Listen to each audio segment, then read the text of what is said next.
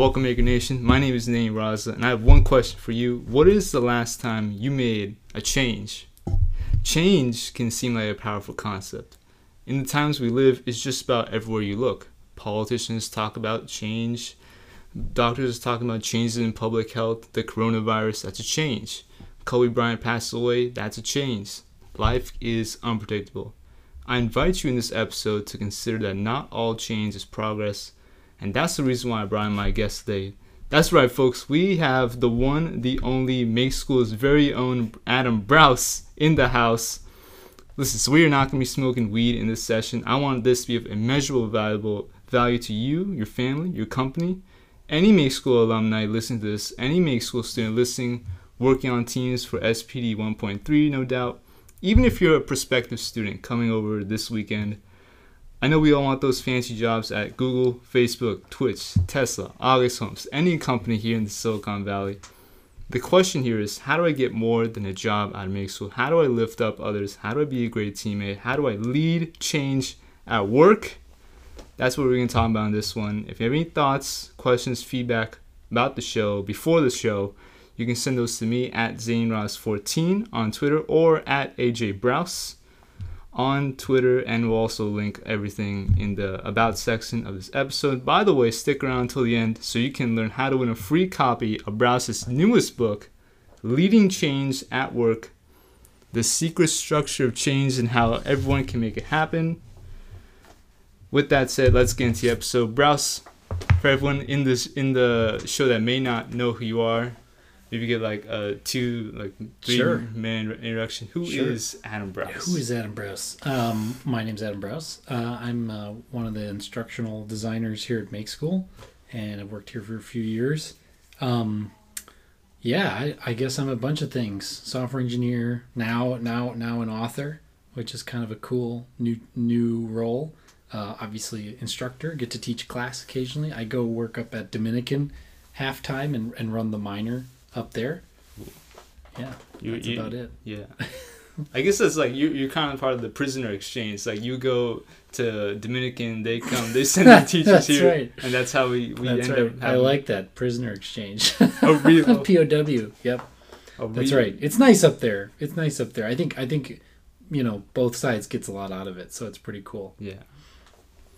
So on the subject of college, right? Maybe we should start about college. Sure. Um, almost everyone listening to the show, like they know who like Adam Braus is at Make School, but maybe go into how did how did you end up at Make School? Like maybe what were you doing right before? Oh, that's a good question. Yeah. Well, right before I worked at Make School, I worked as one of the lead instructors at General Assembly, which is one of the major boot camps, and I was part of the web development immersive boot camp there.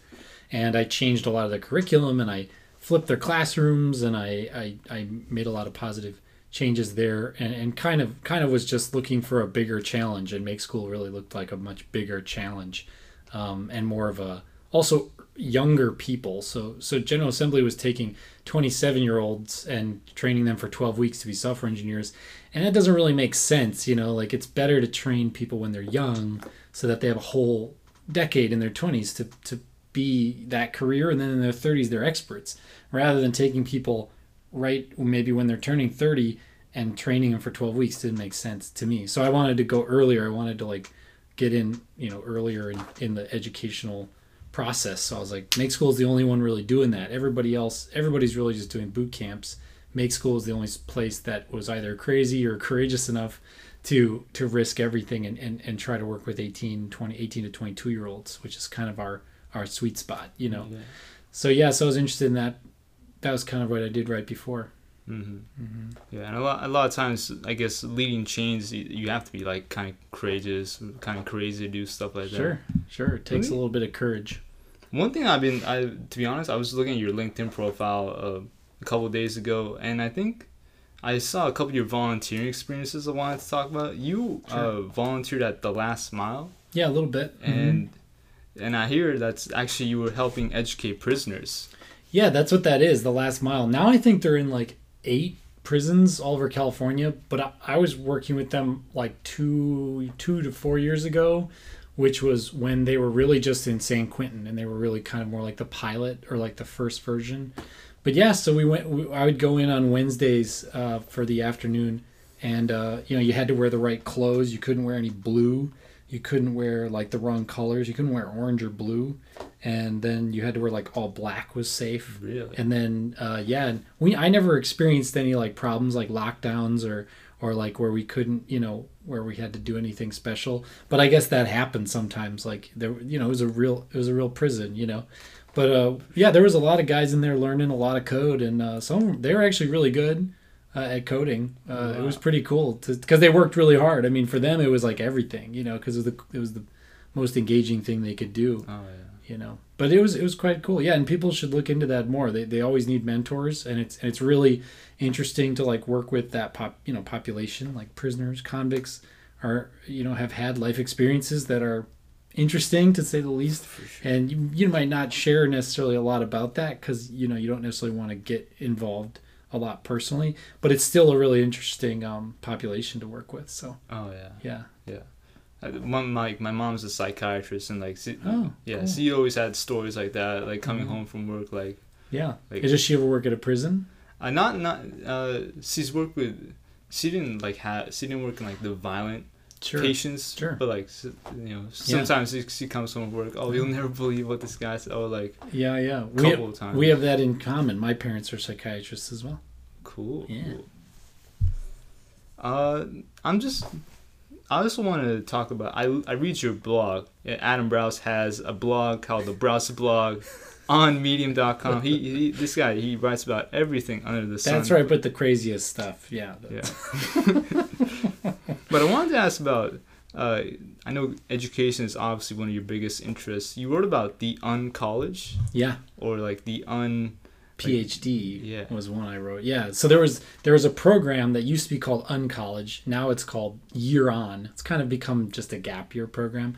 But before it was called Year On, it was called Uncollege, and it was really a more of a radical kind of experiment in higher education. Like, what if people went to college but they didn't really have any classes and they kind of just could do whatever they wanted and learn kind of whatever they wanted.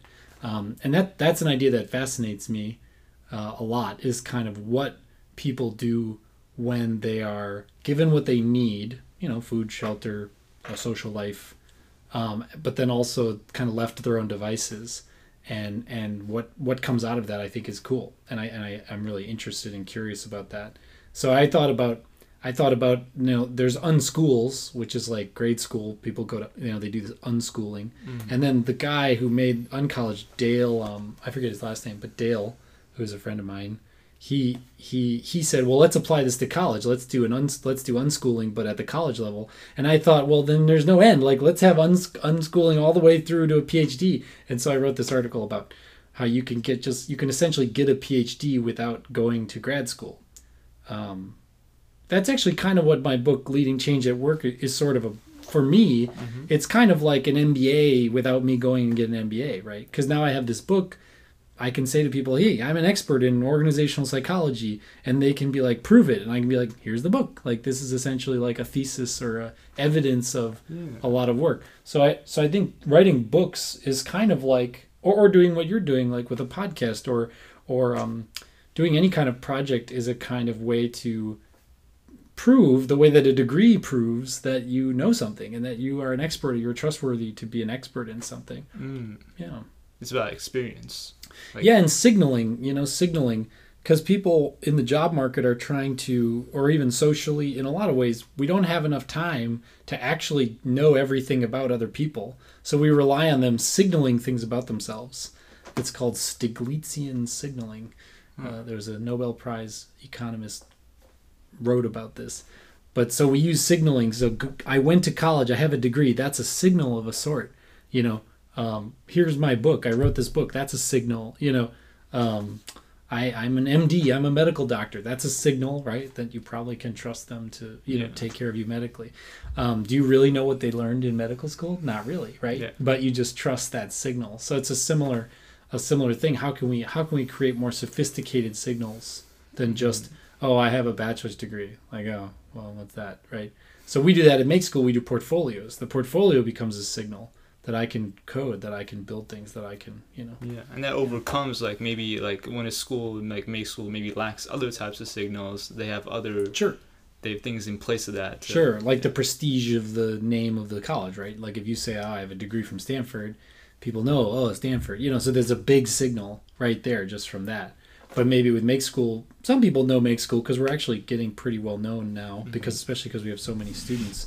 But um, but even if even if it isn't known, you just say, "Well, who cares if you know Make School? Look at my portfolio, you know, and look at these blog, you know, look at these blog posts I wrote about, you know, Hadoop clusters. You know, hire me as your data engineer or whatever. You know." Cool. So, I guess what what is the value of this? Maybe who did you write this book for? Is it for people who are trying to be leaders? People. That's a good question. The book is really, I think it's the people who get the most value out of the book are people who have worked at a company for like six months to two years.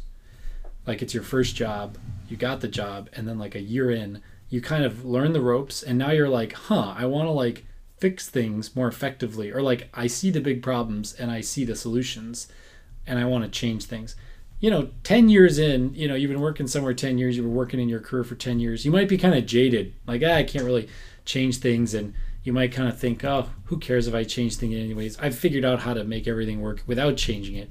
But I think if you've been working somewhere for like six months to two years, you kind of still believe that you can change things and you're still kind of excited to change things and you you have the know-how to do it. So if you've never worked anywhere really or like had your career, the book probably won't be the most interesting thing. It'll it'll kind of be like a crystal ball of like a vision of things to come. But if you've just worked somewhere for like a year and you're kind of like want to go further, this book is like perfect. It'll unlock an enormous amount of um, potential for you to grow and become more of a manager or more of an, an independent contributor, like a more powerful independent contributor. It'll just in generally enhance your power at a company.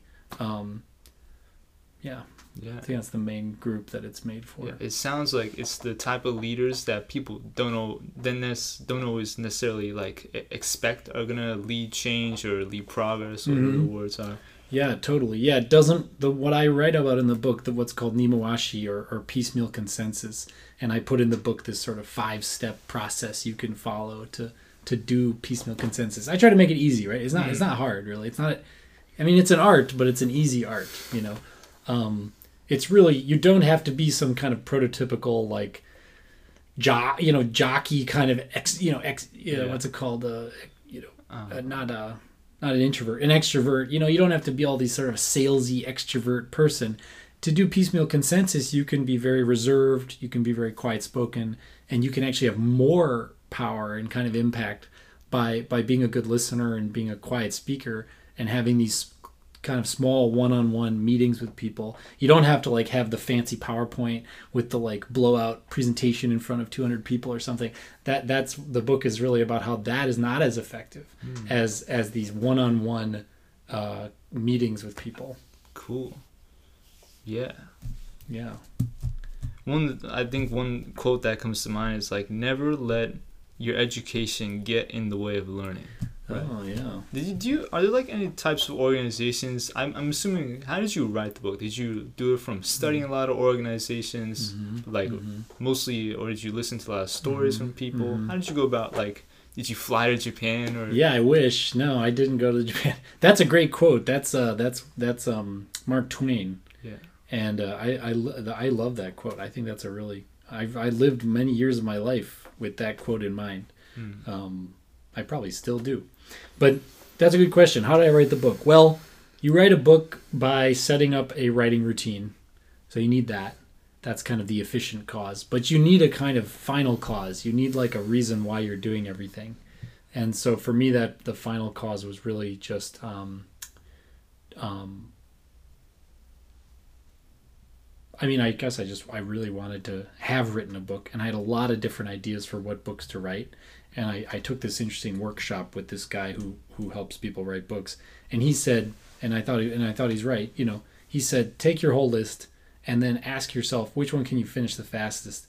That might be a good guiding principle actually mm. of which book you should write first. So I have a whole plan of writing a lot of different books, but this was the book that I thought, man, I'm so clear on the idea. I see it so clearly in my mind. I could just like if I wrote really diligently, one, you know, I could get this book out. So I just really, really religiously, I write every Saturday in the morning. Uh, that's my planned time that I go and write, nine to twelve or nine to one every Saturday. I go to a cafe and write, and by having that habit, um, I get things done and I get the books out and I get a lot of writing out. Um, yeah, Persistent, right? very yes, very persistent, very consistent. I, I hardly ever miss a Saturday unless I'm like totally, you know, I don't know, out of the country or something, you know, really thrown off. And then if I miss a Saturday, I just make it up on Sunday or whatever. Yeah. But I haven't missed a weekend probably in three years of writing. hmm So, book about leading change at work. Maybe I know you worked in consulting. So, like, has this been in, on your mind, like how company politics works since those days when you were at Epic.com? I think. Yeah, What that's was- right. Yeah. What was like maybe your first experiences with like how company cultures like were? Tell me, maybe is there a time when you worked at a company and and you saw them making a change, but not actually change, like no actual progress on anything? Yeah. Yeah, the inspiration for the book was from a project that a friend of mine and I did while at Epic. So we were at Epic and we wanted to, we had this idea to start uh, a Stack Overflow like knowledge management platform, like website. And so we, and so we were like, oh, let's do this. And we just stumbled around trying to make this change. And we kind of made every mistake in the book and uh, and and then so in retrospect though you know hindsight's 2020 i was able to kind of see what we did right and what we did wrong and that actually served as the basis of the idea for the book it was originally going to be called guerrilla innovation meaning uh, uh, meaning like we would kind of innovation that kind of crept up from from from the bottom from from you know the jungle the jungle floor Yeah. um, but then I decided guerrilla innovation. It had a little bit of a military feel, which I didn't really like it. And I did some user testing for the title, and a bunch of people thought uh, they didn't really want a, a book that had like a military kind of title. And then other people, I ran the title by probably over 50 different people and got their feedback. And people didn't like grill I did. Some people liked it, but the the other thing people had a problem with it was it, it sounded too kind of negative like you were being nefarious like bad Hmm. like you were a bad person. And the point i want everyone to think, think of it very positively. Like it's good to make good changes. It, it- it's really just improvements right? Like Yeah. how do you improve a process? How do you improve you know the company's doing uh, the way people do interviews is not great. Uh, maybe there's a problem with how it's done. You want to change the interview process. Well how do you do that? Like you have to you have to convince people or you have to get people excited about that change or you, do you have to ask permission or the, and you know so if you don't really know what to do then you kind of you don't know what to do. You think well we just need to change it. You might end up just complaining. You might end up just saying going home and saying to your partner or to your friend ah the interviewing is so bad at my company you know but because you don't know what to do exactly. Yeah. yeah. So you read my book and then you know. All about growth mindset. yeah I think you keep bringing up this. Uh, I heard you say this term, Nemawashi, right? yeah How did you come across this term? That's interesting. Yeah, it was kind of weird because I'd been writing the book the whole time. I had already written like more than half the book, and I had not yet found this word Nemawashi. And then I was reading about the Toyota production system, the TPS, which was invented in the like pretty much started to be invented after World War II when Toyota switched to being a car company. But then it really came to kind of fruition in the 80s, about 30 years later, and then it started to bleed over and like cross the Atla- uh, the Pacific to America um, in in like the late 80s and the 90s, and then it's had these kind of phases of of of of of, of cross cultural adoption by the United States at different levels. So it started at the man at the manufacturing level with which what was called lean manufacturing, Oh. and then it kind of moved into the managerial realm with what is just called lean, and then in software that was really kind of adapted into what's called agile. Oh. So, so what we thought think of as software engineers as agile development is actually an adaptation of lean, which is an adaptation of the TPS, the Toyota Production System. Hmm. So I like to always, maybe because of my training going to St. John's, where I studied like the great books, I always want to go back to the very beginnings of things to understand the current avatars of Yeah. things. So I didn't just read whatever the most cutting edge books was. I went back to the original books which were written by the two Japanese guys who worked at who were like the head of to- Toyota. Which one is guy is Taiichi Ohno and the other one is uh, uh, I can't remember his name now. It's like sh- it's like S H S H. It's like Shaya Shab- Shabuya or something like that. Anyways, I don't know. I'm trumpeting my ignorance that I forget his name. But Taiichi Ohno was the main guy's book that I read, and and he talks all about all these different parts of the TPS of the Toyota Production System, and one of them. Uh, we're familiar with a lot of them through lean startup and lean Yeah. and agile. So there's pivots, the idea of a pivot that comes from TPS. That's called Kaizen. Or sorry, Kaizen is continuous improvement. Iteration is Kaizen. Hmm. Kaikaku is a pivot, a dramatic shift at one point. Another word is Kanban, which we talk about Kanban boards like Trello. Oh yeah. That's also part of the TPS. So there's about 14 principles of the TPS system of, ma- of management of, of manufacturing. And one of them is Nemawashi. And when I read it, I was like, oh my God, this is Guerrilla Innovation. This is it. This is the same. This is what I'm writing my book about. And so then that spurred this entire, you know, research that I, you know, I Googled Nemawashi and I looked and read everything I could about it. And what I found, which was remarkable, is that there's almost nothing about it.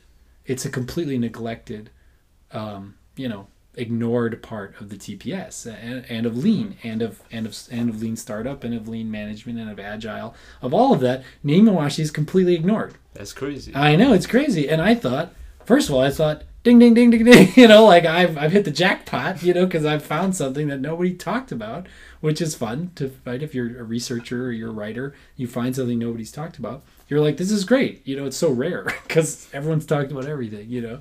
So I uh, so I said, okay, well, I'm gonna learn more about this, and then it fits so well with what I had already written, twenty five thousand words about. You know, the book. When you write a book, you count off how many words. Forty thousand, you're done. You know, it's about it's about a 150 page book.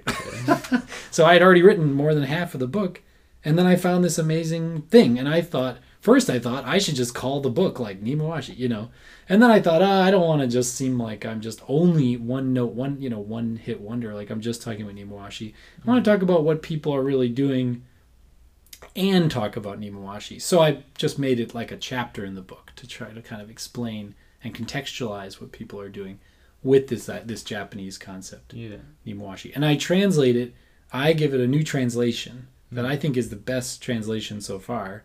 If you read through the kind of history of Nemawashi, it started off people just thinking it meant like politeness. Like like go have tea with people and make sure they're everyone's happy.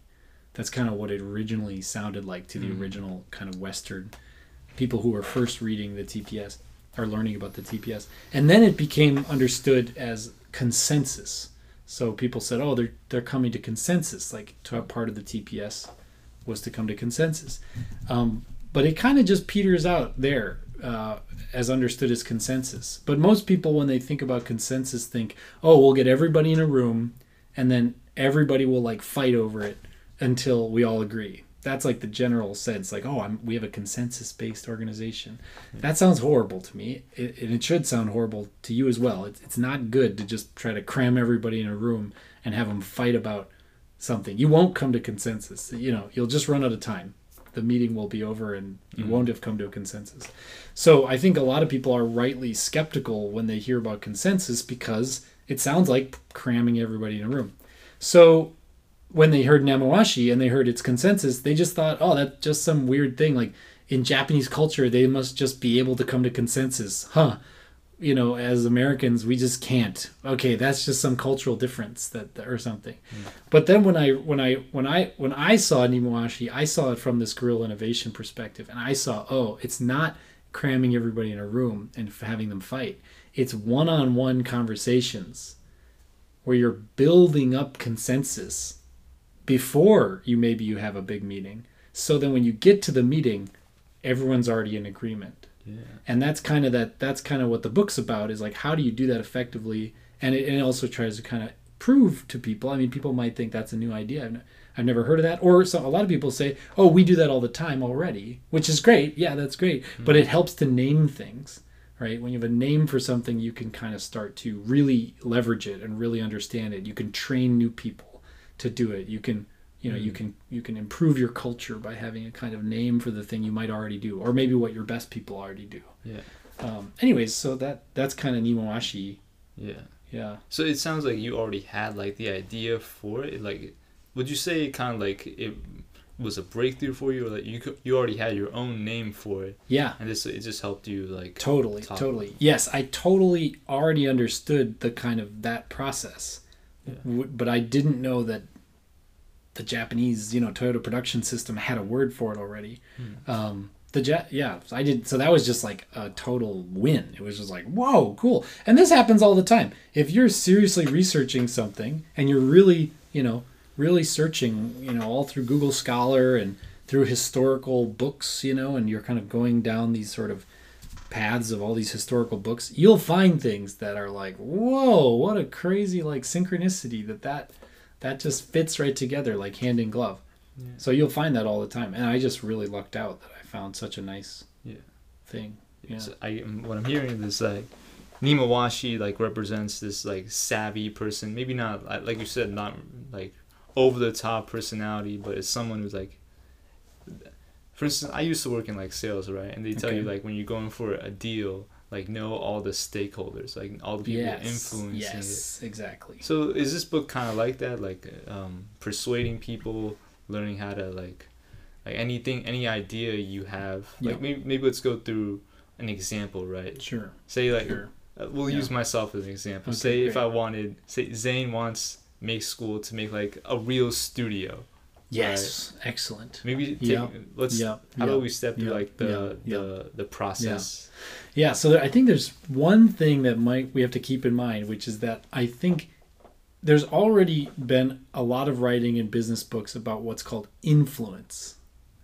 And and so my book is is it's sort of about influence, but there's a key difference I think, which is with Nemawashi, you're not necessarily gunning for a certain outcome. Hmm. You're more just trying to drive a process of change and have it end up being the right change. You're not necessarily so certain at the beginning that it has to be, I want it to be this way. So in your example, I want to build a studio. That that might be a little more like the kind of the influence, and you can read. There's great books about influence where you're trying to kind of convince people and sort of like angle to to get what you want which is fine, and we can look at that example. It'll, you can do Nemawashi for that too, because it's a it's a form of influence. But I think the purest form of Nima- Nemawashi is more like I want to change something to fix it, and actually I don't I don't necessarily I'm not attached to the exact way we do it. And then when you start having these one-on-one conversations, you might have a hunch about how to fix it, but but then you share that hunch, and people share their hunches or criticize what you kind of start off with in these one-on-one meetings. And you build towards like the best solution for the whole team. Yeah. and so it's a little more organic and a little more again it's consensus building so it, it, no one really necessarily feels like they win and it was their idea. It's an idea that emerges out of a group of people but it emerges through these like one-on-one meetings. But for your example let's look at it. So you say you want to start you want to make a, a, a recording studio although this is already pretty nice. I think you're already doing pretty good. I like that. Um, then maybe you would start. So the, the the five steps in the book for Nemawashi to do to do piecemeal consensus is first thing is you got to um, uh, brainstorm. Is that it? Wait, let me double check. First, you brainstorm. Yeah. So first, you brainstorm what you think might be kind of the solution that would be the best solution. Doesn't mean that that has to be it, but it's good to not come empty-handed to people. Right. Mm. Then you go to your peers. So you don't try to go straight up the ladder. That's most people go straight up the ladder. They're like, I'll just ask my boss, right? I'll ask my manager. Can we change this? Or I'll make a great pitch to them. We should change this because it's all these benefits and all these. Nah, nah. I'm selling you on it, right? I'm trying to trying to sell you on it. But managers really don't have time for that, and you know what I mean. They don't really want to hear about changes. They're more excited to hear about you doing your job and hitting your metrics and succeeding in your stuff. They don't really necessarily have time to hear about changes you want to make. Yeah, I swear, I, I don't mean to interrupt you, but like That's that alright. that's so relevant to us because like me and Muhammad, the first thing we did when we had this idea, Mhm. you said, "Oh, we, we, we should talk to Ben, right? The Yeah. content marketer." The first, thing. and like he liked the pitch. Yeah. the first thing he said, "Okay, now go," and I'm not like blaming him, but he No, said, "Now go make like, go write up a whole proposal." Okay. Right. As opposed to then, like Yeah. we spent one month doing this and like, like Yeah. really nitpicking every word. Then I said, just forget it. Like, like then yeah, that's good. I started like Yeah. just with one Like I didn't need make school. Yeah, I actually started making Yep. the episodes, and now just like that. the world just comes around just back like that. to you. Yep, yeah. So he did exactly what is in the book, which the first the first chapter of the book is the limits. What's called the limits, the limits of open minded management. Right. We all would like, and and you know, if you pick up a traditional, you know, Harvard Business Review or any business book or, or talk to anyone, you know, the common notion is that managers should be able to manage change, that they should be able to be the, you know, kind of umpires and coaches who help people who have good ideas or new ideas to like shepherd them in through a process of change. But in reality, managers they ain't got no time for that. Like they don't they don't have time to do that. They're busy trying to keep the wheels on the bus. Like they're trying to keep the business like working and they're very busy just trying to keep you doing your job. They don't have time to have you, you know, spin off whole new things. Now, your case the podcast is a good example. Probably, you know, people are like Zane's got homework to do. Like Zane should be learning, you know, he should be learning to code. But you know, as, a, as an example, you know, Yeah. not not that I think this is great, but I mean, you know, that's the kind of the equivalent to the manager. The manager is like, why the hell are you talking about that? Like, you gotta like hit your sales goals, or you gotta like sure. finish your tickets. You, we don't have time to talk about, you know, that's what they're thinking in the back of their head. Mm-hmm. So going to your manager is kind of a kind of a it seems like the right thing to do but it's actually the wrong thing to do. What you want to do is first go to your peers and and and chat with your peers one on one so meet with a peer and be like hey i'm thinking about this podcast like this is cool right? Like what do you think? Like what and they tell you what they think you know? And then you can mm-hmm. take what they say talk to somebody else and be like hey they said this and like i was thinking this. What do you think? And you start if you have you know 10 or 15 of those conversations you become the expert. Guess what? You're the most expert person in the whole. All of a sudden, you're the most expert person in the whole business, and all you had to do is have 10, 10 minute conversations. So that puts you in this position of really a lot of knowledge. Yeah. And then you want to write up a summary. So you want to write up a little bit of a just you know summary of kind of what you've learned because you're going to use that summary to build more of a kind of coalition around your idea. Mm. And then you might think, oh, now I've got this summary. I better go directly to my manager. No, don't go to your manager. They even if you have a great idea and it's all bulletproof and you're the expert and you've talked to ten people and da da da, they still don't have time for it. What you do is you go what's called over and up. That's what I say. Go over and up, which means in the hierarchical structure of the hmm. business, you have your manager directly above you, but you don't want to go directly up. You go over to your one of your peers and then up to their manager I see. because if you go over there they are a manager. They have more power and cloud and responsibility because they probably work there longer and they know more and you know they know mm-hmm. more people and stuff. And they might have budgets. They might have you know they have more power. They're a manager. But they're not your manager. So they're not worried about you like getting your sales you know hitting your sales goals and finishing your tickets. They kind of are like who are you? Why are you here? Like they're kind of like wondering. But they if you say hey do you have 10 minutes to chat about this idea you know i've been working on it for a few days a few you know a week or two and i've talked to these people and i have these key questions that i think someone with more experience like you might be able to answer. They'll say yeah sure. But if you say to your manager hey is you know can i have permission to do this? They'll say get back to your sales report you know, go get back to your coding or whatever it is. So you want to go over and up and then as soon as you've gone over and up a few times and gotten that kind of managerial input because they'll have a lot to say. Managers are very smart they know a lot about how the organization works mm-hmm. because they've been there longer. Um, those people who are over and up from you they will give you a lot of feedback and the idea will develop more. And then once you've talked to a few of those people mm-hmm. your idea is probably it's either dead or it's really going to work. Like it's really a good idea and it's really going to fly inside the company. Mm-hmm. And at that point it's it's going to be out of your hands. Like the idea is going to be so well developed and you're going to have talked to so many people about it and so many people are going to be in support of it that probably one of those managers you talk to they're just going to go and start doing it. You might not even get any credit. That's the re- that's the real thing people have to wonder about is how much credit you're going to get. Because you might not get as much credit as you think. I i think it's still worth doing cuz cuz i think you you do get this kind of aura around you as like a person who like things move when they get involved like things happen. But it won't be like uh, you know you won't be invited on stage and like laurels will be thrown at your feet and like a thousand trumpets will be played. Like no no no one's gonna like thank you maybe even directly. But if you do it over time and you do multiple you know ver, you know iterations of this process and you you help change a couple things in your organization people are going to be like this person is serious like this is a really good person like i want to work more with them like i want them on my team like this is great Yeah. even if they can't point a finger at exactly what you did necessarily because things kind of become like a movement around you um, that's actually a good thing to have Yeah. anyway so that's kind of the five step Yeah. And that- that- process and just like listening to that right now, I'm thinking like, I think that's actually more powerful. People don't like recognize you right away. Like you're like the mastermind in Yeah, a little bit. A little bit. I mean, not really. You're you're Yeah. totally upfront. You know, you, you want to be totally above board. You want to say, "Hey, yeah, I'm working on this. I'm working on this project." But then you want to be really honest. Actually, you've talked to five or ten people, so it's not really just you. You're like, I and a bunch of other people have been working on this project. Right? Yeah. You want to be as honest as possible. Um, and kind of keep things very above board. And you don't want to overstate things either.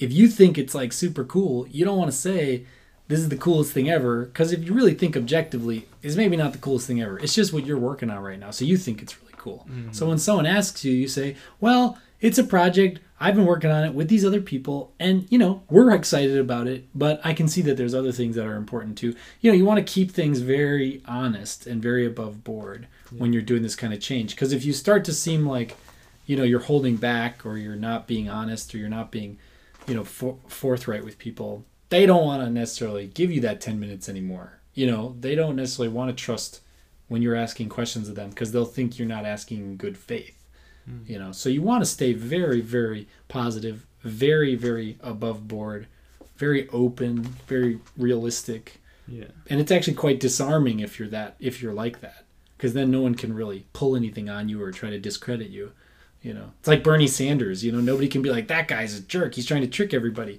Because he's never you know he's been he's been so straightforward with people his whole career. Clean slate. totally yeah just totally straight shooter right?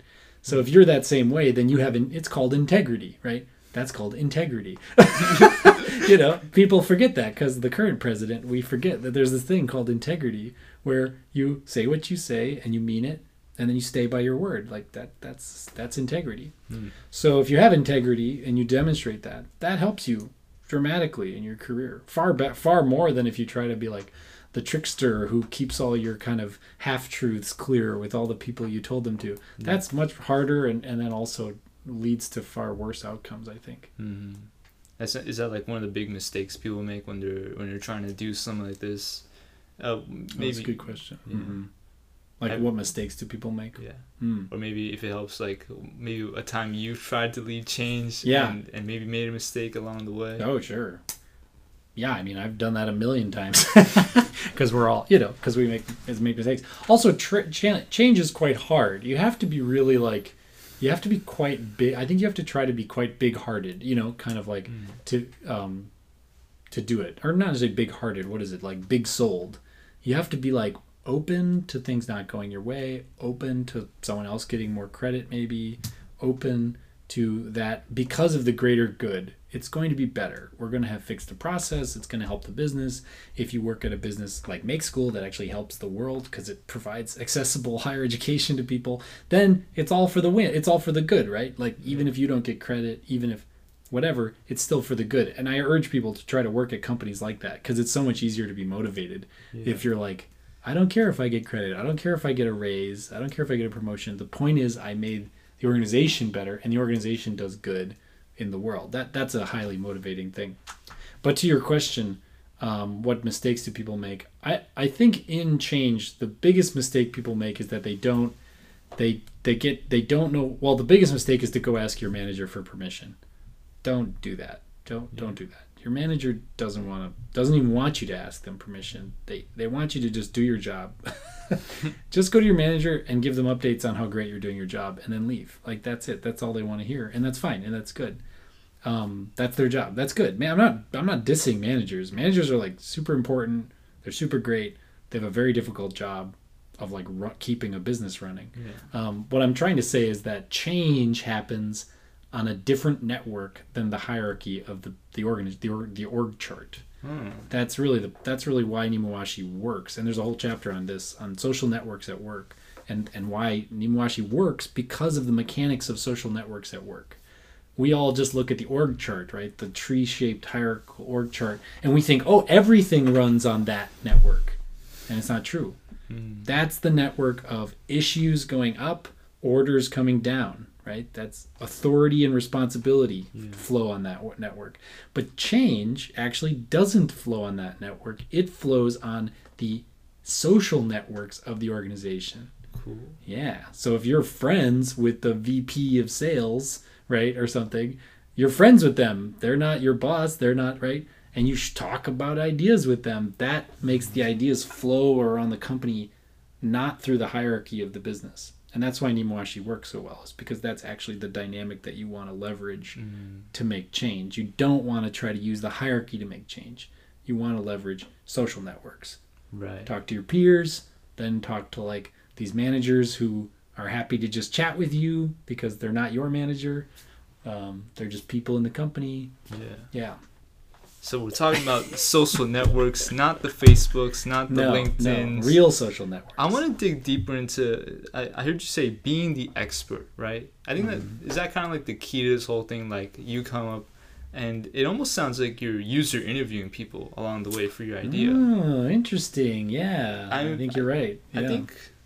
I I don't know if this is like a blind spot, but I didn't hear you say. What if there's knowledge, right, about the problem you want to solve? Mhm. that you is it possible a person might have to talk to people outside their company to while they're in the process of, Yeah, you might. You might if if a change that you're trying to do is like something that has to do with outside too. Mhm. but generally not not not really generally no because i'm thinking more about internal processes Yeah. um, i'm thinking of external information i think is more given so say for example you're a company and you're thinking about you know you're like oh man we should start a new product Mhm. of course to start a new product you gotta like interview users and like do market research and you gotta do all that um, but the Nemawashi process is more going to be about getting people even to consider to do that research and work. Do you know what I mean? So it's before that. It's before you would go and do all that research. You have to first get people even on board with the idea of like doing that, like Mhm. making it some kind of new product. Yeah. Yeah. And then it also can be used just for like where to move the coffee machine to, right? I mean, you can use it for small changes too. You know, if you just say, "Hey, manager, can we move the coffee machine?" They're like, the, "I don't have time to talk about coffee machines, right?" But if you go and say, "Hey, Bob, like, do you think we should have? Where's the coffee machine? You remember how it used to be over there?" And Bob's like, "Oh yeah, I don't know. Maybe it could be somewhere else." You know, and you do that with three or four people. Probably you're gonna move. They're gonna move the coffee machine like the next week, right? Because you've kind of started a movement. You kind of built this little built this little network, this little social network around a certain thing. Mhm. Yeah. Yeah. I don't think I answered your question. No, I'm, I'm, we're I'm picking talking. up a lot. Yeah, because yeah, I just thought about like it, it feels. I feel like I'm listening to Startup Club. I feel like. Are there any? Maybe this could be something you do in Uh-huh, the Startup Club, uh-huh, like yeah. companies that do Nemawashi well. Yeah, sure. That's what actually the last section of the book is. The whole third section of the book is all different companies that already are doing Nemawashi really well. They don't call it Nemawashi because they don't know the word. Uh, and they don't, you know, they'll call it piecemeal consensus either because nobody knows that word. I just made, you know, I made that phrase up for the book, right, to translate Nemawashi.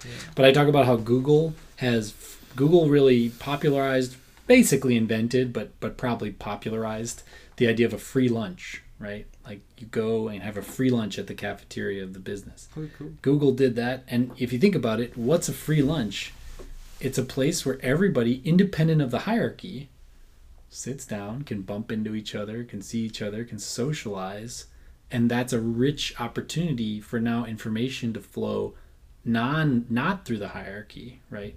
Meta hierarchical kind of conversations can happen and Nemawashi happens on those tracks. Like that's where Nemawashi can really happen. It's like the lunch time.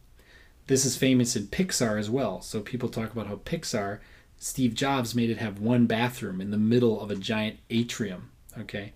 Yeah, and that's and that the idea was, and Steve Jobs said this: people are going to literally talk to each other on the way to the bathroom, which is uh, you can read it in the book. I I kind of dismantle this idea that they're talking to each other on the way to the bathroom. They're not talking to each other on the way to the bathroom. The atrium, the Pixar central atrium, was not just a bathroom in a big empty thing. It was it had all kinds of programming going on. They had a whole team of people whose job was to set up cool events that everyone in the company could come to.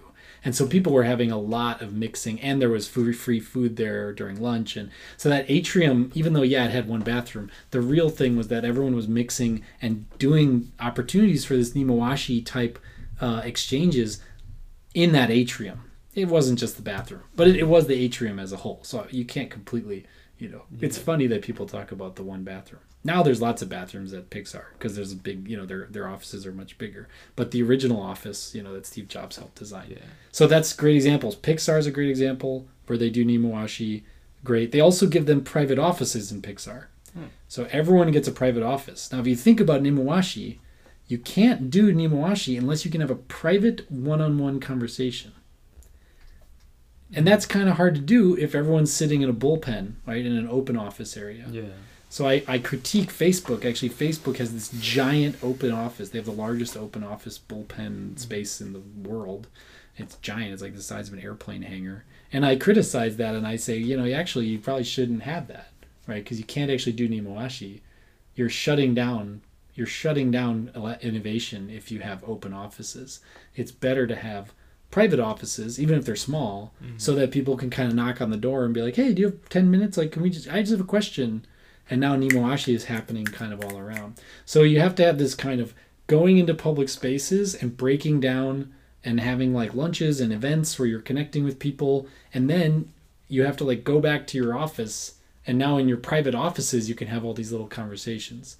Unfortunately, that's the opposite of the trend of most businesses. Most businesses have these kind of open office layouts and then there's really no and then maybe you know maybe you get a free lunch that's yeah. good. But the open offices are just Nemawashi killers. Yeah. They're they're terrible. And and there's good evidence that I that I cite in the book and tell the whole story actually of this research that shows that open office layouts are actually terrible for for innovation and mm-hmm. collaboration.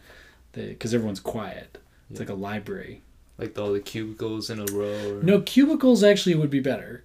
Open office is the worst open office so just tables oh, with no walls and everyone's just sitting working. That's the absolute it's like it's like mustard gas for collaboration. Hmm. it just kills it. People don't talk to each other uh, because it's kind of you know it's kind of like everyone can hear you right? So you don't say anything. You're like oh stay quiet. Yeah. So you can read it in the book. It's actually probably one of the most fascinating chapters of the book is all about op- how open offices are terrible for collaboration and, and innovation because because you can't do nemawashi you can't do these one-on-one conversations. Mm-hmm. And so far, like I've heard you mention like Pixar and Google, and yeah, is this only applied like if I'm like a say like an entrepreneur, like a Make School student uh-huh. goes out there mm-hmm. and starts a startup, when should totally. they worry about like Nemawashi? When their company is really big, or yeah. Well, I think it should be from day one. I think Nemawashi is a great process to use for leaders, even if you are the authority of the company. I have a whole chapter on it. It's called the you know leading change from the top, and it's all about how to use these processes.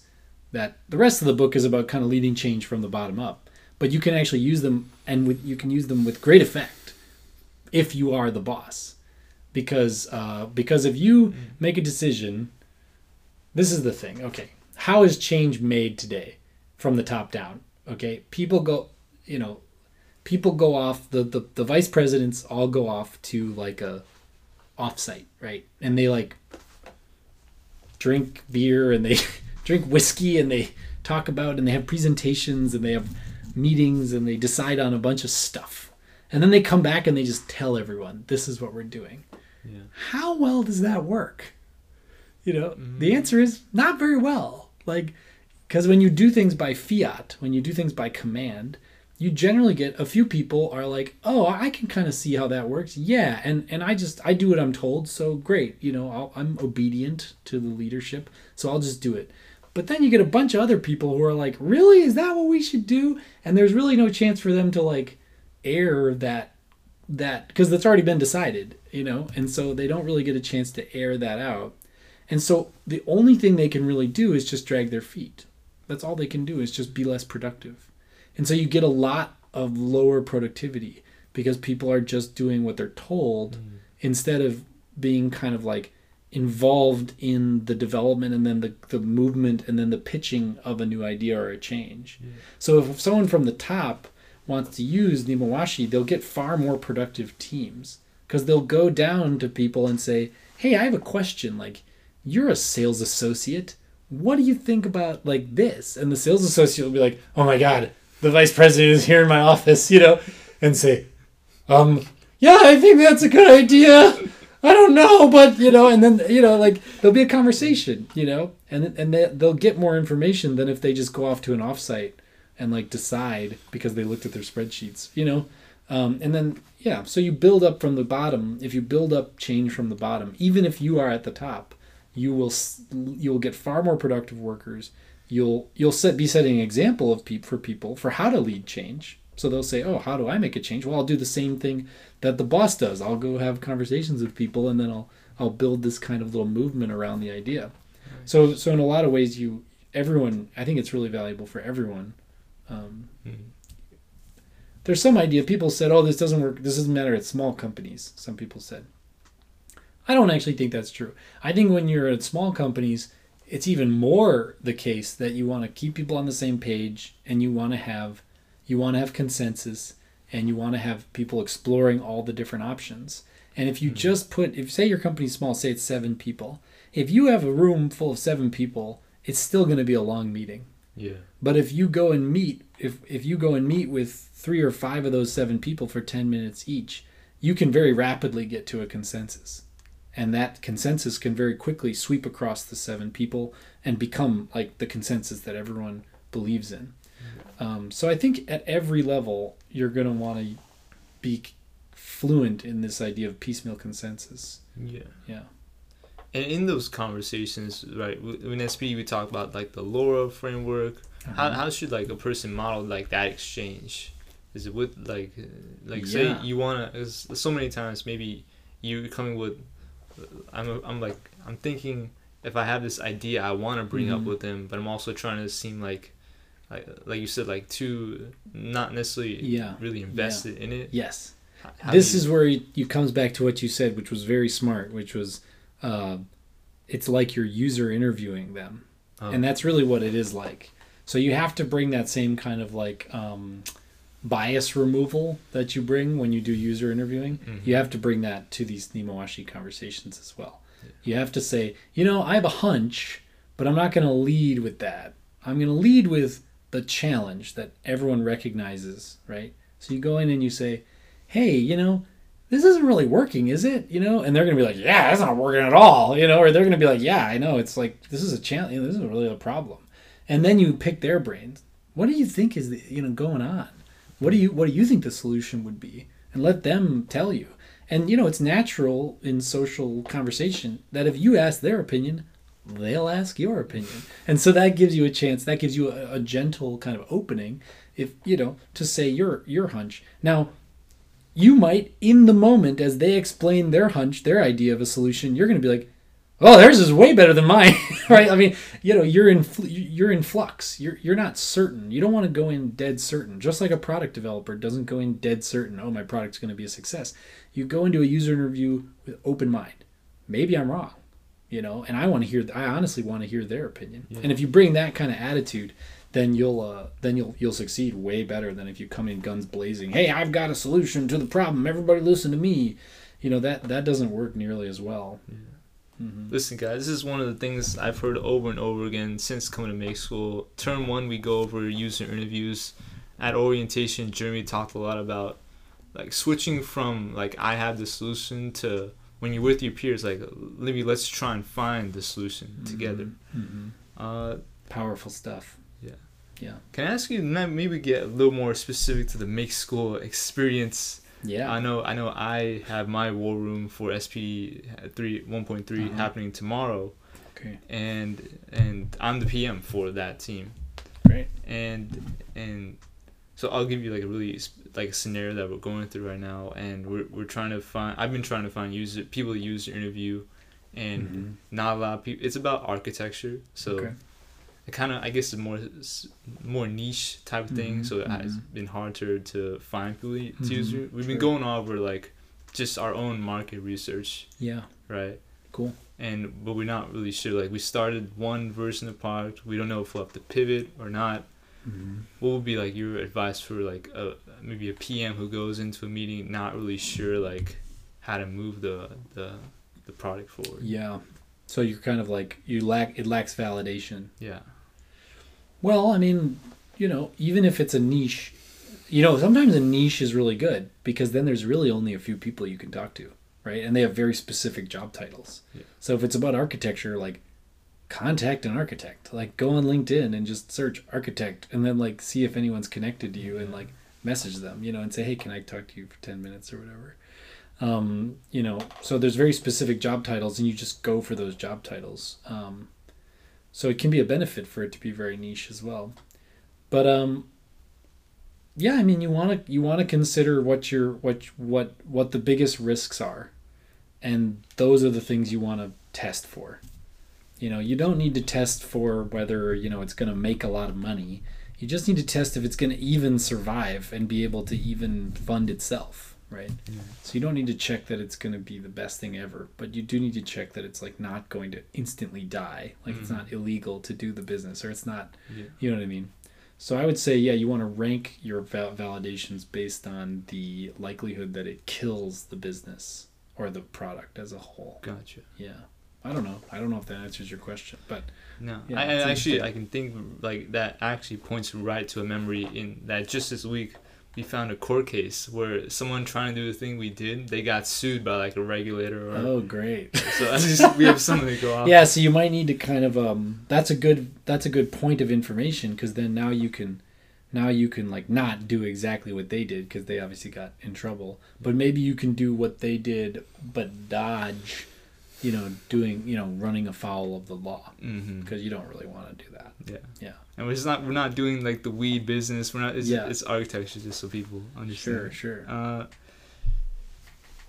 we talked about examples. I know you mentioned Pixar. I, I think Pixar is a really interesting uh, company too. I, I read uh, Creativity Inc. this Yeah. past summer. Have you Yeah. ever? i've looked at it yeah i haven't read it fully through but yeah Yeah. And and would you say uh, the other example I thought of is like Apple? Would you say now like Apple with the one loop is that Mhm, also like trying mhm. to make Nemawashi like trying to apple actually the book starts with apple. So the the introduction talks about apple. Okay. And because because yeah so well if you if you read the, the introductions you know that's a free sample on amazon so anyone can read the introduction. Um, but it apple uh Nemawashi is critical to Apple, and Apple knows that, and they tell their rising executives that it's critical that they know how to solve what are called Type 2 problems. So Apple breaks down all problems into three types Type 1, Type 2, Type 3. Type 1 problems are things that you have control over. So your job purview to like decide things. gotcha That's type 1 problems. Pretty simple, right? I mean, Mhm. usually if you can't do type 1 problems, you can't really keep working any, right? You have to leave because you can't even do your job. Type 3 problems are problems that you're never going to be able to solve, things you're never going to be able to change. For example, a type 3 problem would be like, I want to stop Apple from selling iPhones. It's never going to happen. you're just not going to do it. It's not going to work. So that's type 3 problems, right? So type 2 problems are in between that. Type 2 problems are things that you might want to do or change or improve, but that you can't do on your own. And you have to kind of get other people on board. And they say in their uh, they have a, uh, they have this thing called Apple U internal training to Apple, and there's a class that only rising executives can take, which is called "What Makes Apple Apple." And in that class, they say it's critical that you can solve Type Two problems. That's the thing that will make or break your career at Apple. And then the class is over. They don't tell you how to actually do it, so they don't know Nemawashi. They're not aware that there's this pretty simple step-by-step process that you can use to to solve Type Two problems. But that's what my book is about. So if anyone's listening works at Apple and they want me to come teach them how to solve type 2 problems, it, it's pretty straightforward actually. Yeah, once once you know, you know, once you once you see it, then then it's like, oh, this is actually pretty easy. yeah Mhm. Yeah, I- like I always like doing case studies of companies and studying examples. How about Mhm. like maybe other specific leaders you've thought of Yeah, who do Nemawashi like sure. well, and they maybe no Yeah, one's yeah. ever called them Nemawashi. Yeah, sure. Well, Larry Page and Sergey Brin, I think, are good examples of this. So when they started Google, they were just whatever. They were just guys in a garage, right? But when Google started to really take off, like a few people tried to buy them and like it didn't work out and but then they started to like really sell ads and really start to make money and started to really be this kind of darling of this sort of new Silicon Valley like you know tech tech bubble tech stuff going on. Mm-hmm. They really carefully created processes in Google to make Google have a specific type of culture. And a lot of people, journalists, critic, you know, people who are on, on the outside looking at it, would try to report on it. And the way they reported on it was they were like, oh, it's kind of like a college campus, right? Okay. And they'd say things like they get free lunch. That's cool. And they would do things like, oh, and managers can't tell engineers what project to work on. That's another thing at Google, or it used to be. I don't know now, but it used to be. Sergey Brin and Larry, Larry Page made a, a thing where they made a policy that said that if you wanted to start a product, you had to recruit engineers, and engineers could just be like, no, I don't want to work on that. Hmm. They could work on whatever they wanted. And another thing they did was the 20% time rule, which people are somewhat aware of, right? That you could use 20% of your time every week on whatever you wanted. All these different sort of policies, if you see them stacked up, they're kind of just weird. A- a- And that's what a lot of commentators really said about them is just kind of weird. And they didn't really have a language to talk about it. Mm-hmm. But through the lens of piecemeal consensus, they make perfect sense. They're absolutely supportive of piecemeal consensus right? Because if you have 20% of your time that you can just be like futzing around with cool ideas and chatting with people about them at your free lunches, right? That's like a perfect Nemawashi, like rich, that's like a rich, fertile ground for there to be a lot of piecemeal consensus going on. Gotcha. Um, same thing with uh, not forcing them to work on things, right? So no manager can just tell you to do stuff. If you're an engineer, you get to decide what you work on. Well, that is that's exactly piecemeal consensus. If someone comes to your office and says, "Hey, I got this amazing idea for a problem, like we should solve this problem," you you can just go and do it. That's that's exactly piecemeal consensus. So so I think Larry Page and and Sergey Brin if I could read their mind, what I think they were trying to do was balance the power of management with the power of engineers. Because in traditional, you know, if you were at HP in 1985 or something, mm-hmm. managers were just in charge, and engineers were just chattel. Like they were just they just did whatever the manager said. It was like very autocratic. And I think Sergey Brin and Larry Page were like, "Hey, we don't want to just start the HP of internet search.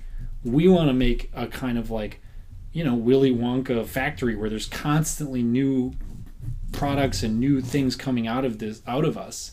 And in order to do that, what we need to do is we need to take the managers and we need to kind of pr- structurally push down their power and structurally build up the power of engineers so that there's more of an, an equal balance of power between those two roles.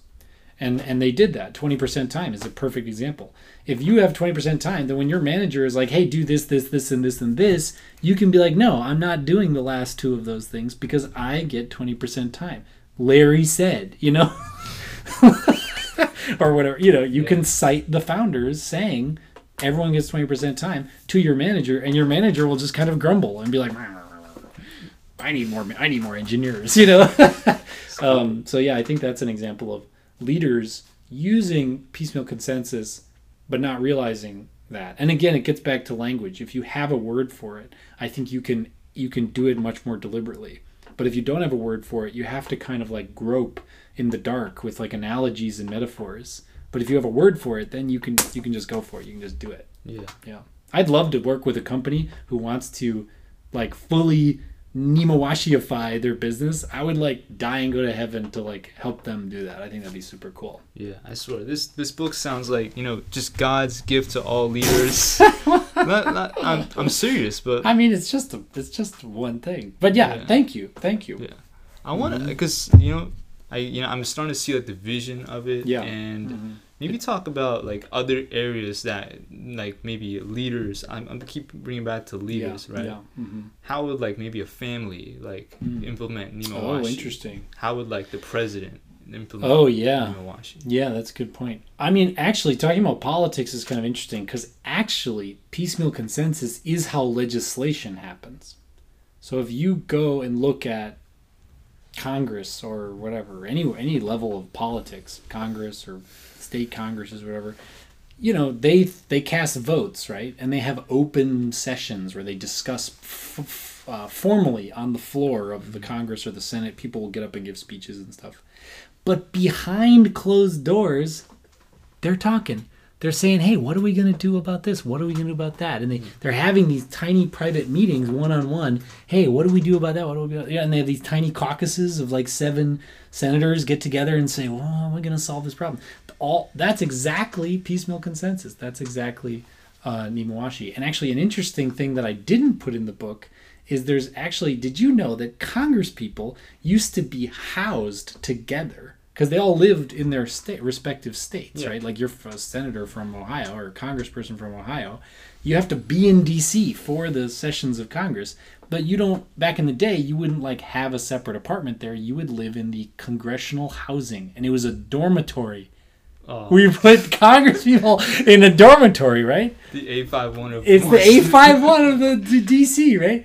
And what what turns out to be this has been studied now is that if you if the, when the Congress was in the dormitories, there was far more progress in legislation because they were literally living together. Republicans, Democrats, hmm. everybody was living in the same building. So there's a lot more mixing and talking. Whereas now you can you know whole, have an apartment in DC and have your house in wherever you're from and then when you go there you just stay at the apartment and you and you go to the con you know you go to the congress building you work and then you leave and then you're just on social media all the time. You're not connecting with the other congress people. And so actually part this this paper that I was reading, which was really interesting, said that maybe part of our partisan politics is because they don't live together anymore and we should go back to that. We should make a new dormitory and write into the laws that the Congress has to live together in the same in the same building because then maybe Republicans would talk to each other, Democrats, even you know progressive and institutional Democrats would talk to each other, and we would see more consensus. Again, consensus. Where the whole point is to build up piecemeal consensus. It's so crazy. How long ago was that? Like, I don't know. It was like it was pretty up until pretty recently. It was like up until the '90s that there was this congressional housing wow. that you could get. Yeah. Yeah. Yeah, on, on uh, that literally brought my mind back to like you know what if you have like a Republican, Democrat, and like maybe a socialist all living in the same suite. Yeah. Like, Yeah. this happens in the eight five one. Toilet breaks. Yeah. Yeah. Yeah. Republican says, "What was which you guys Yeah. did this?" Yeah. Yeah. Yeah. It's like like Pix like Yeah, Pixar. People are arguing at the bathroom. Yeah, right. On the way to the bathroom.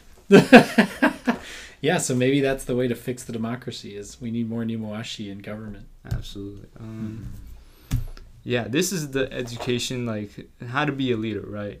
Um, I, I know you you've worked in startups and you probably maybe you can you can compare like a business executive, software engineer, people who are in different part, maybe an accountant, who who like normally. I, I uh, emerges as the leader, right? The person with the biggest MBA, or is it like Uh-huh. what after seeing so many of these companies, right? Yeah. Is it the person that's reading the most books? Is it the person? What are the? Yeah, I mean I I mean I can say from my own opinion, but it actually aligns with what there's a lot of good recent research about this. Uh, uh, I agree with this research that says the most the people who end up the bet at the highest leadership generally. I mean, most of it's privilege. I mean, most of it comes from your economic privilege. If you have a lot of privilege growing up from your parents and your you know, and then that leads to all these cascading benefits, and then those people end up at the upper crust of society. There's almost no social mobility really in America anymore. So, don't think it's like social mobility. It's not. It's it's mostly privilege, but inside of a realm where you know people are all of the already pretty much of the same level of privilege because they're in that room like they're all mckinsey consultants or something you know um, then i think inside that room who rises to the top i think is generally people who are extremely smart in the sense that they read a lot they listen you know to great podcasts they you know they they they research broadly across things not just narrowly but they learn about chemistry and economics and business if that's their specialty and they really know everything about business too. So they're very intelligent but being intelligent is not the thing people will compliment them on first Does that make sense? Mm-hmm. That they won't say, "Oh, they're really smart," or "They're really intelligent," or "Well, they really know their stuff." Yeah. They that's not the thing people say. People will say, "Wow, they're really personable. They're really friendly. They're really warm." So what you want is to be really, really, really smart, but actually be even more warm, good listening, personable, um, and then have people identify you as that. But then right underneath that, as a close second, is that you're just like wicked smart and like you really know things and like you've read a lot broadly and deeply. Yeah. That's what I think. Those people become the most successful. If it's the other way around, if you're the most, if you're really intelligent and you really know a lot of things, but people think, oh, he's cold or he's a jerk or he's not friendly or Mhm. I have a hard time connecting with him. That's kind of a nicer way to say it. Like, yeah, I can't really connect with him. You'll end up as the number two. You'll end up as, you know, you'll be important. You, you know, you'll do fine, but you won't really reach those highest levels, I think. Those Yeah. highest levels are reserved with people who have incredibly high EQs. And their IQs Oh. are high too, but they're secondary to their EQ. Their EQ has to be higher than their IQ. I got you. Does that make sense? Yeah. I There's read- research around this too. You can go- you can look it up. Yeah, Yeah. and now, and I mean, over over winter break, I'll tell you the last two books I read before I got interested in this book was my mom uh, recommended me the psych- psychiatrist. Re- Yeah. Go read Daniel Goleman's Emotional Intelligence. Yeah, sure. and then totally. also Adam Grant's uh, Give and Take. Okay. Like the best leaders are people that like they're thinking about the people at the end of the day. Okay, yeah, sure. Yeah. Totally. Yeah, I think that's right. Yeah, EQ, being personable, being friendly, being someone who's perceived as someone who can listen, who can make people feel valuable. You know, those people are at the absolute top. Yeah. Yeah. And I've heard make school like and myself included and other make school students like worry like like what if there's a make school student that also would like to be an engineer but maybe I don't know would you say like the engineer that line kind of stops like as you're growing you stop at the CTO and maybe like it makes school students worried about what if I want to one day be the CEO right Yeah. Well, here's here's what I would say to that is, you know, if you're somebody who like really likes to build things, you don't want to be the CEO. CEOs are basically doing two things. They're basically doing sales and they're doing raising money, which is sales. They're basically CEOs just do sales mm. all the time. You know, they do some like leadership, visionary, blah blah blah stuff, but but really they're just doing sales. You know, they got to go to investors, and what are they doing? They're selling the stock of the company to the investors. They're convincing the investors that they should buy the stock of the company. That's sales. And then what are they doing with leadership and vision and stuff like that? They're selling the vision of the company to the employees. Right? They're convincing the employees that this is really something worth working on, that it's great and, you know, it's a good place for them to be for their career and, you know, so they're selling to them. And then what are they doing to the customers, right? They're making sure the business can sell to the customers, right? Mm-hmm. So CEOs are all about sales. That's like their job. I learned this because I've been CEO of lots of different things and I was always very product focused or I was very, you know, and I kept on having struggles because I wasn't selling it to everybody. I wasn't constantly selling. And when I finally realized that the CEO is just selling all the time, I said, I don't want to be the CEO. I'd rather be creating things. I'd rather be making products, which means I'm always going to be working with some CEO. That's fine. That's that's okay.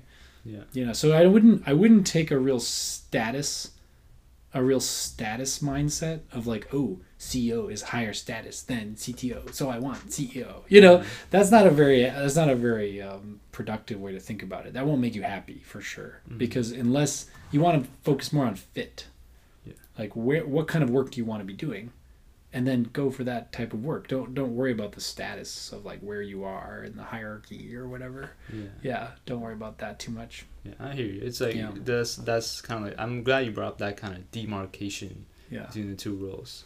Yeah. But it sounds like what you're saying, like this is the kind of like reading books, like the I think you said at the beginning, like this is I don't know something about MBAs, right? This is kind of education. Anyone who wanted to make that kind of change, I'm always focused on growth mindset. They could Yeah. make that shift. Like one day if they get tired of building things and Yes, you can do that work. If you want to do that work, you can do it. There's ways to transform yourself. Working with a coach, working with a therapist, you know, working with uh, or a counselor, whatever you want to talk, call it. But you know, therapists help you process, you know, things in your life, develop your personality more, develop yourself in whatever way. They have all sorts of amazing tools you can use. Coaches similarly have a separate sort of set of tools, similar but maybe separate set of tools. Uh, there's a lot of ways you can develop that kind of warmer side of yourself to be able to connect with people, make people feel good, make people feel like they connect with you like that, you know, kind of charisma to put a sort of banal word on it. Um, but that I think that I think is what really leads to being like yeah the most and, and, and google has this you know they, they had this project called project aristotle where they found out or project oxygen. It was either aristotle or oxygen.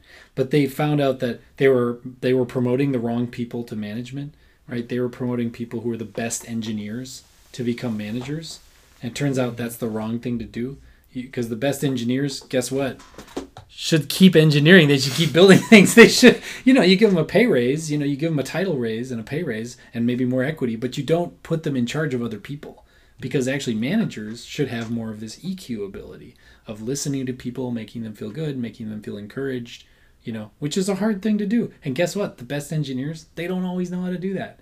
So you might want to take people who are maybe not your worst engineers, but yeah, maybe take your worst engineers if they have this skill set of, of connecting with people and making them feel encouraged and good and growing people, make them into your managers. And that's what Google found. It's really fascinating Mm. research. But you can make just like you said with growth mindset though, you can make yourself into anything. Yeah. Yeah. This is this is probably the most uplifting episode I've done so far, especially coming off the social media one, which like. But Braus, we're we're almost at the end of the show. We've talked everything from politics, uh, companies, Yeah. different things, different strategies, Japanese culture. yeah. We're almost at the end, but I Okay. want to bring us to the very last question, and I call this the qu- Braus's question. Okay. So Let's hear it. so this is actually where you get to pose a question. I, I want Braus. What is one question you'd like to pose the audience? Right. This is this could be an opportunity to get feedback. How's SPD 1.3 happening? Oh gosh, no, no, no. It could be like a random thing, like what's your favorite culture, Japanese food. How are they going to answer? Are they Uh, going to like So make school students, you can answer. comments or something? Yeah. So make school students, obviously you have the Slack. Uh, and again, Yeah. it's at AJ Braus on Twitter, or I'll also Mhm. link your LinkedIn Yeah. profile. I guess I would like help uh, coming up with the ice cream names for all the staff. Ice cream names? So yeah, so ice cream names are names that it, it has to, it has to be some mix of their name with an ice cream flavor, and you can be kind of as punny as you like. So Really? one of so the, the so Trisha has an ice cream name called which is Matcha Mama. And now that her name isn't Mama, but she's kind of the mama bear, helps us around the office, and so she's called Matcha Mama because matcha would be like an ice cream, like a matcha flavored ice cream. Cool. So we've been throwing around, you know, what would be Braus's, what would be Allen's, you know. So if the so if you guys, and then you can do it for each other too. So if, so if, if you want to, if students want to throw out uh, ice cream names for each other and for the staff and for the for the instructors, I think that'd be that's that's what I that's what I ask. That's hilarious. I mean, because I do this to myself sometimes, like, but with like donut flavors. Okay, okay, that could be another. We could have that too. You could say donut or ice cream flavor. Yeah. It's ironic. I, I call myself the plain donut. There you go, plain donut. Okay, pretty basic. No, we got to get Zane in there somehow. Maybe um, zanahorias in Spanish means carrot, carrot flavored. I don't know, carrot flavored ice cream. That's probably a thing in San Francisco. They have they have avocado flavored ice cream, so might as well have zanahorias. We'll have to leave it off there, guys. Thank you so much for listening to this episode. And by the way, five free copies going out, leading change at work for the people that listen to this episode that have a commitment to being a leader, right? And not necessarily you don't care about uh, the biggest school going going to the biggest school. It's about learning how to work with people, learning how to have, uh, learning how to make consensus, learning how to make make change and see the problems for what they really are. Uh, Braus, any final words? No, I, I, I'll, I'll just, uh, I'll just say Marx's Karl Marx's final words, which are, which is, final words are for idiots. That's Marx's final words. Do they get the free copy? How do they get the free copies? Oh yeah, so uh, listen to this episode, share it on Twitter, share it on. Uh, uh, some people said I don't have a Twitter. That's okay. You can share it on any of your favorite social media platforms. And yeah, if it's not Twitter, you can email me or me and or Braus uh, with a screenshot, and we'll just we'll, we'll tally them up.